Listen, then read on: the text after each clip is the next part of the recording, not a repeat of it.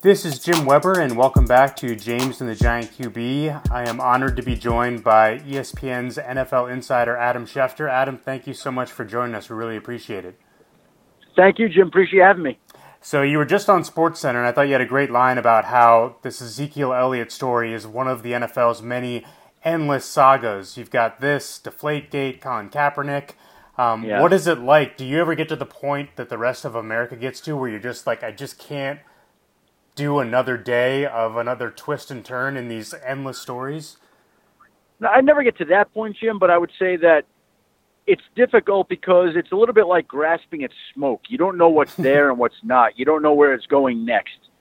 Usually, when we're tracking stories, covering stories, they're involving a head coach being hired or fired, a trade being made or not made, a player being injured, football related items. And this brings in so many other factors that involve domestic violence and collective bargaining and legal process and judicial hearings and things of the sort that we're not used to covering.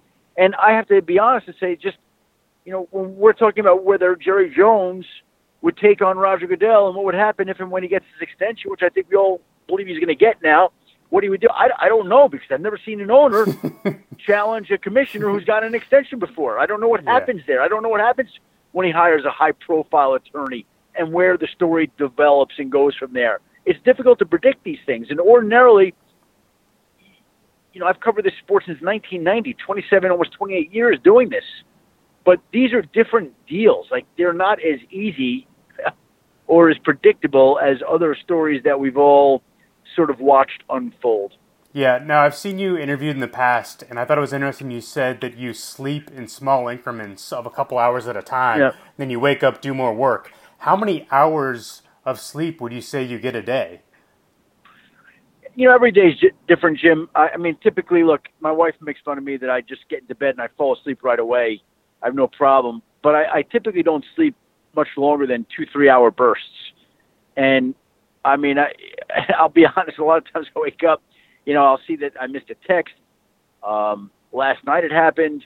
Uh, other times I wake up, I'm so excited to see whether who I picked up on the fantasy football waiver wire or NBA fantasy basketball waiver wire. And I start making moves and I start answering emails, and all of a sudden my mind's racing and I'm thinking of things I gotta get done. And, and you fall back asleep for a couple of hours. So I don't know. There's no set pattern here, but I know that uh, it's very rare and unusual for me to go five, six straight hours with without waking up in between. I mean, it's more like you know two hours here and three hours there.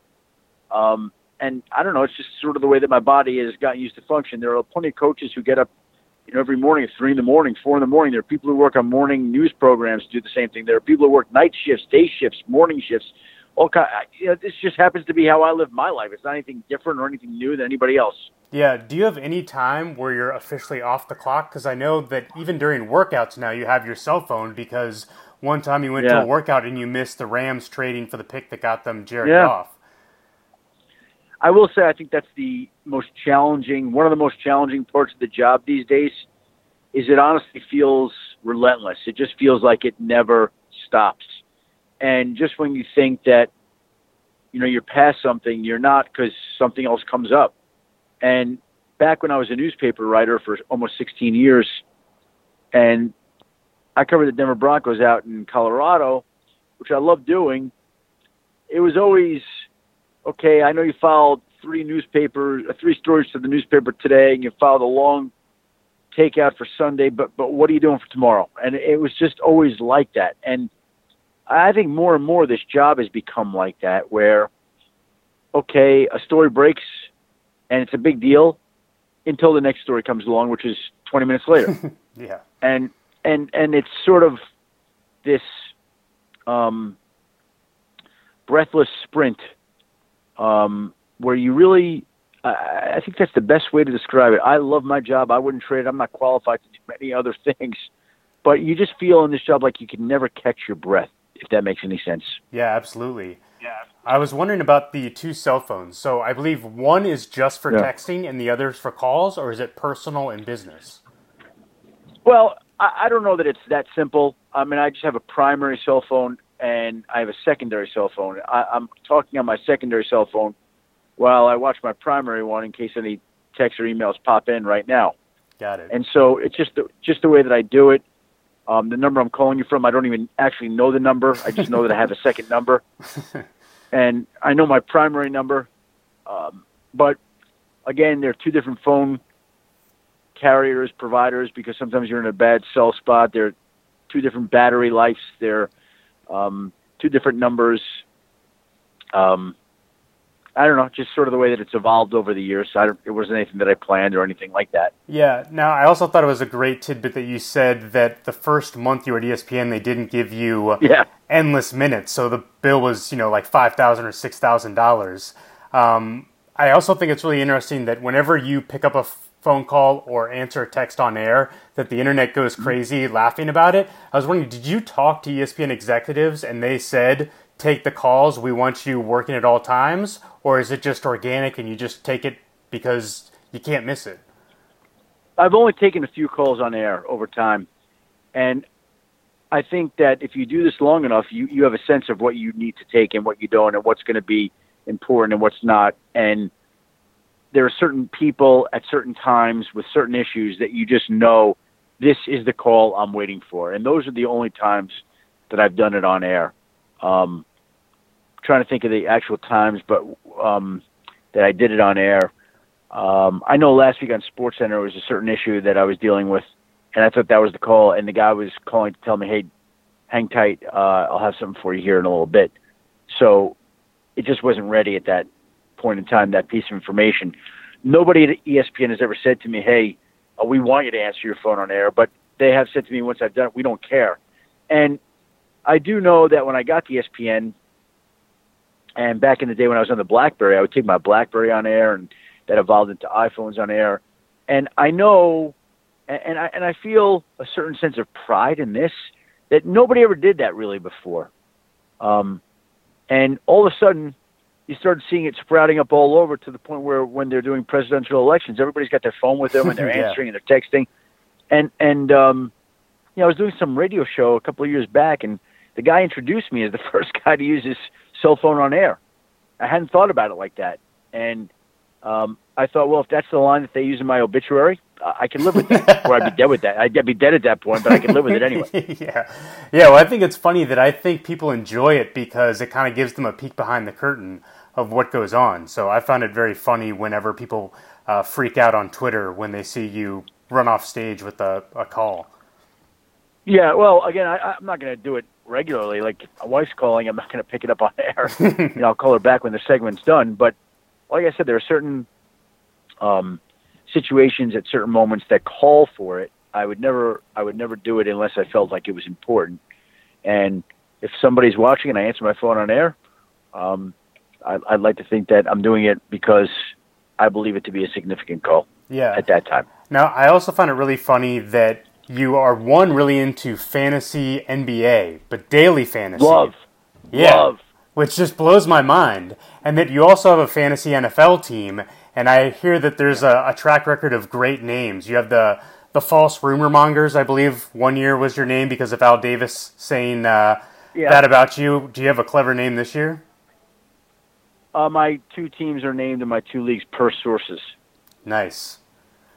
So it's not very clever. It's not very unique, but it, those are my teams, Jim. So that's what we go with right now. And and one team's five and four, and the other team's four and five, and the, the outlook is bright for the five and four team, and not so bright for the four and five team.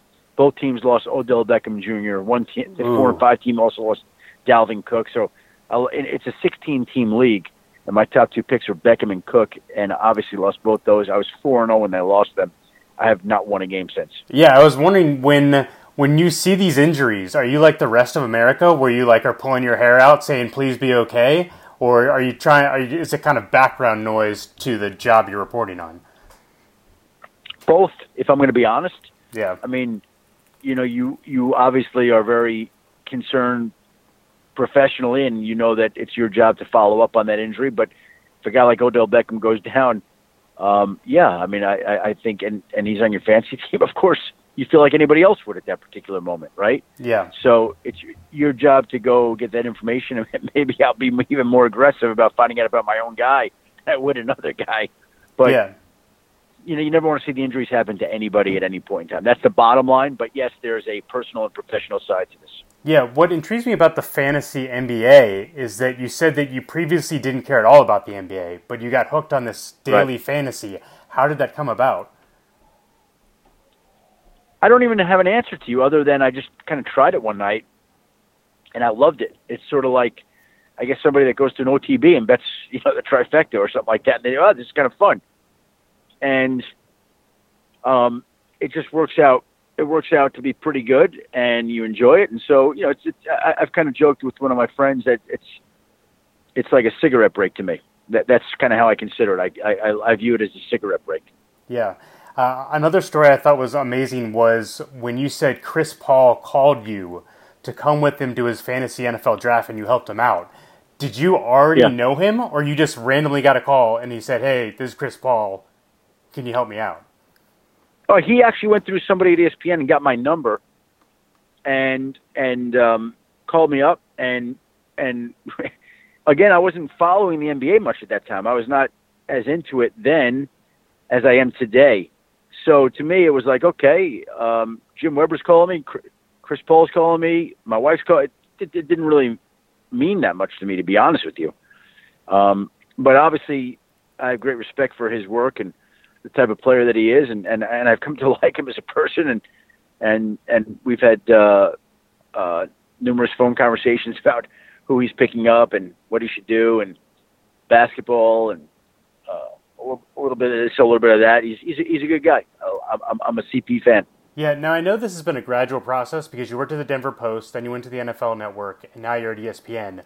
But at some point along there, you become one of the biggest celebrity celebrity journalists in sports. Huh. When did you okay. realize, you know, when you go out in public now, you're going to be stopped? People are going to ask you about fantasy team or insider information. Right. You know, I I, I really don't think about it like that. I because to me, I'm just you know the same guy that is just tried to work hard, and and I know that people do have fancy questions and and and they want to ask those things sometimes and discuss football, and you know I, again that, that's that's part of my job and that's the way it goes, and I'm flattered and honored you know when that happens. I, again, you're you're you're describing this in a way that I don't really think about very often. Um, it's not how I think about my life. Uh, you know, I feel very fortunate and blessed to have the life that I do. I don't, I don't know when it sort of happened. I didn't set out to do any of this. It's all been sort of accidental to me. You know, I, I wanted to be a newspaper sports columnist and somehow wound up uh, doing football television reporting. And, you know, I never train for that. Well, I don't say I didn't train for it. I, I didn't set out to train for it. Of course, when I was out in Denver for 15 plus years covering the Broncos, uh, every now and then I would do some TV and radio on the side, but I, I really never thought that I would make a living in that. And it just sort of evolved over time. And I know that there are a lot of young people today that when you talk to them, what do you want to do? I want to be on camera. I want to be a sports. And I, that was never my goal. It's never my goal. My goal was just to work hard and to try to be a, a good, solid sports reporter, and and it sort of wound up where I am today, and um, you know, whatever recognition comes along with that is a blessing, but it's not something I sought out or dreamed about achieving because it, honestly, it's it's beyond my dreams. Yeah, one of the moments where I really realized just how big you had become is when Jim Harbaugh asked you to be the honorary captain for the Air Force game, and you went out for the coin flip and you actually spoke to the football team where did that rank on your all-time professional achievements to sit there and you know you at one point were a reporter for the Michigan Daily as was I that's how I know you and then now yeah. for you know almost 30 years later to be talking to Michigan's football team and imparting wisdom to them that seems like it had to have been a really surreal moment. Well you know the great part about that Jim was that I was able to um, invite my college roommates and my college friends. And so they all came with me to the Michigan practice on Friday where I got to speak to the team. And they were in awe walking into that facility and being amongst the players and the team and being a part of the process before the regular season home opener against Cincinnati. and so they, they loved it. And to me, you know, the best part, one of the best parts of this job, is being able to share it with others. And you know, I remember walking in, and one of my buddies who lives in the Boston area, uh, he he was over the moon. Like he was so excited. And then I got to address the team, and then right after I did, Coach Harbaugh did, and he said, "All right, gather around, everybody." And all my friends are right there. So literally, I looked over, and there's my brother-in-law and one of my college roommates kneeling down next to Wilton Speight, right in front of Coach Harbaugh, as he's giving that little pep talk before the home opener. And I thought, this is just funny. You know, yeah. it's hysterical to me. And the fact that everybody was able to enjoy it as much as they did uh, carried great meaning for me. Yeah, I'm curious. You know, the NFL now is 24 7, 365. But I was wondering, do you yeah. carve out three hours on a Saturday to go nuts for Michigan football, or is there just no time for that? Um, listen, I, I like to see them do well, and, and I like Michigan football, and, and, and the bigger the games are, the more interested I am. Um, I, I'm not sitting at home every single Saturday with my afternoon revolving around Michigan football the way it did for a long time. It just doesn't. I, I just don't have the time. Yeah. You know, I'm with my family. I'm getting ready for the show on Sunday. Uh, there's errands that you know you you don't have a lot of time. It just I'm basically being a regular person. So if if Michigan happens to play on a Saturday night and we're home as a family and we're sitting around uh, watching, that's great. I have a, a son who's a senior in high school. He's applying to Michigan. If he goes next year, he gets into the school, and he goes. Uh, I would think that that would be a little bit more of a rallying cry within my family and more of an excuse to sit around and watch football together. So um, that would be one more reason I'm rooting for him to be able to go to Michigan. Other than I think it's a great place and I think he'd be very happy is because I think all of a sudden now my wife and my daughter, they all will be excited about it as well, even more excited than they are now. And it would kind of give me and all of us an excuse to watch Michigan more than we do. We do watch, um, but it's sort of when it works, if that means anything. Yeah. I'm guessing his first stop on campus will be 420 Maynard, which is the Michigan Daily. No, I actually don't think he has any interest in that. To be honest okay. with you, I think that he he's uh, he's got he's got different interests than I do. He's I think he very much cares and is interested in business. I, I really don't know too much about business, and so you know I want him to do whatever makes him happy. Okay, I wanted to ask you really quickly about your personal life because I think it's fascinating. You did a, a really touching story uh, about your wife's late husband. Uh, you met her on a blind date in 2006, and you were married less than a year later. Can you talk about what a whirlwind it was to meet her and get married so quickly? Um, it was, uh, you know, uh, Rick Reilly, who used to write for Sports Illustrated. Um, he's been a good friend of mine, especially that time. And, and, and he was joking because when I got married, my wife had um, her son. He was 15 months old at the time of 9 11 when he lost his biological father. And she had um, two dogs at the time uh, one of which we kind of got together after we got engaged. And so he came to the engagement party, and it was sort of like, whoa, um, sort of like sea monkeys add water, have family. you know, all of a sudden, I went from being a single guy for a long period of time to, you know, having a wife, a son, two dogs, living in the suburbs. You know, I was living in the city. So it, it, it changed rather quickly and abruptly, um, but it worked out very, very well. And, and again, very fortunate that it did. Yeah, and I heard you were up to five dogs at one point. That's very good. Yeah, we were up to five, and we're up to my wife. We'd have fifteen right now. um, we have four. Our oldest dog. They're all four. La- all four Labradoodles. Uh, Maggie's our oldest Labradoodle, and, and she uh, had been fighting glaucoma for the last few years and lost her vision, all of her vision, within the last few months. And so we, our oldest dog is a blind dog, and and she is the most caring and compassionate, kind, gentle, big dog. And so, um, you know, it's a, it's up to us to kind of make sure that she's taken care of because she can't see anything. She can't see anything. I mean, nothing, not even light. You know, nothing. So, um, you know, when I when I see that and I see that with her, I think about it. It really makes me very very sad. But she's very happy because she had a lot of pressure in her eyes, and the glaucoma was making her live with migraine headaches for months and months, and it just was crippling. And so eventually, uh, she lost her vision, and actually they they were able to kind of. I, I, she had a couple of eye procedures to relieve the pressure, basically, uh, but it left her completely blind. Um, anyway, long story short, we you know we our oldest dog is is blind, and, and we love her and we look after her um, like a child. Yeah, I'm wondering, are you able to balance your life at home at all? Because I know you do four days on Long Island and then you do three days in Bristol, if I read that correctly. And I'm just wondering if you can't even take time off to work out without your phone, are you constantly being interrupted at dinner or do you get any time just with family?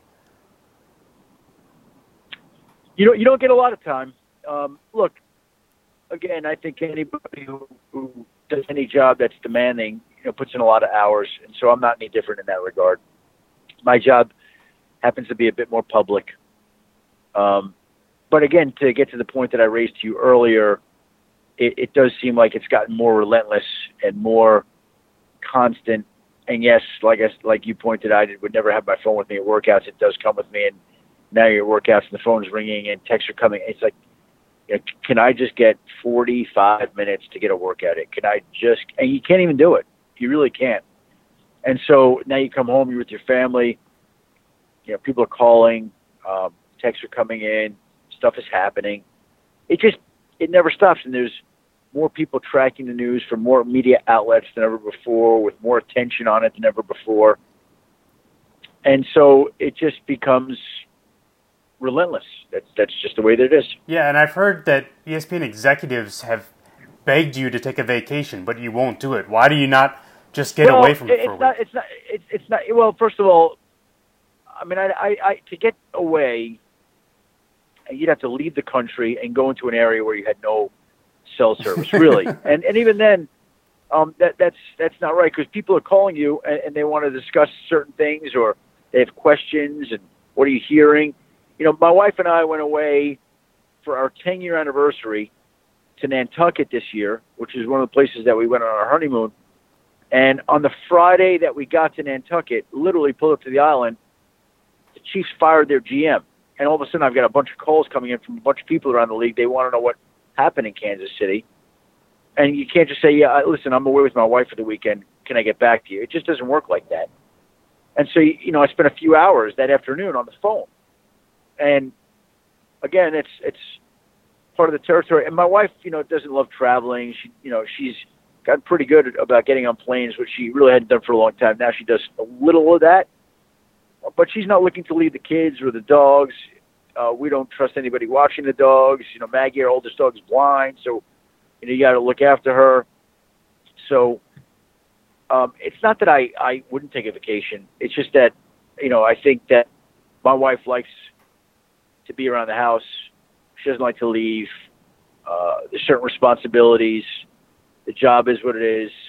I, it's just it's just not that time in my life for me to take a vacation. You know, ten years from now, twenty years from now, um, hopefully I'll be fortunate enough to be able to take a vacation at that time. Got it. Last thing I wanted to ask about was just about working ESPN at this time, where I remember when I was growing up, yeah. and when you were growing up, you know, people idolized ESPN and Dan Patrick and Keith Olbermann. These guys were heroes, and I feel like now there's just so much hate for ESPN. I'm guessing you you see that in your Twitter feed and from other people talking about it seems like people celebrate when there's layoff announcements or controversies. Um, uh, are you able to block that all out, or how does that affect you? I, you know, listen, uh, you're not immune to it, but but I, I, I really don't. Some reason, someone, I don't know what happened. My Twitter feed, I don't see the mentions and reply. I, I stopped looking at that stuff, so I only see um, tweets from people that are verified or that I'm following, which I like it that way. Now, that's not to say that I won't ever look at a timeline like, you know, you click on something, you want to see some of the comments because Twitter can be very entertaining and humorous. It can also be very mean spirited, as we know. But I really, I really don't pay a lot of attention to that. And uh, when I got hired at ESPN, my boss told me at the time, he said, "Welcome to the New York Yankees," and and he's right. You know, ESPN has become a beat unto itself and there are a lot of people who love talking about ESPN, covering ESPN, writing about ESPN. I get it. You know that, that that's the way it is. But to me, I I just honestly I just try to do my job every day. I try to work hard, and I'll let everything else take care of itself. Yeah, I was wondering. You know, I know you've gotten to be pretty friendly with the guys from Pardon My Take, but you work with Sam Ponder. Yeah. Did you totally stay out of that, or did you try and uh, smooth things over?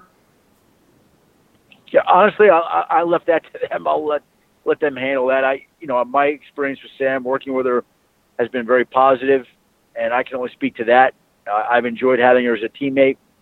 I think she's done a great job, and whatever happens with them is something that happens with them. Yeah. Okay. Uh, one last thing I forgot about was uh, I know this is such a tough time in journalism, and we see newspapers falling apart left and right, and then even uh, you know huge companies like ESPN are laying people off. When you go and speak to journalism students, which I know you do quite a bit, do you tell them, "Hey, this is a shrinking industry, and and if you go into it, you have to know that," or you still just, "Hey, if this is what you love, do it, and you'll rise to the top"? I'm just curious if your advice has changed over the years as journalism has gotten tougher and tougher. Well, I, I don't think it's a shrinking industry. I think it's an evolving industry. I think it's a changing industry. I still think that there's the need for people to gather and dispense information, for people to gather and tell stories, for people to recount what's going on. I, again, it's just it's a different time, and I think the industry is recalibrating. But I think there's always going to be the need for people to do what we do. And again, how it shakes out over the years, I, I don't know that yet. None of us know. But again, I still think there's the need for that. And it's, there are so many different ways that people can break into the business. Like I, I worked in newspapers for, like I said, over 15 years. And I don't think that anybody in today's day and age, no disrespect intended, is setting out to go work in newspapers for 15 years before they move on. I don't think that's the career path that a lot of people are going to be following today. Maybe I'm wrong. I, I you know, I think today people could be blogging on their own, making videos, snaps, Instagram. Like I'm not even as up and hip with it as I should be.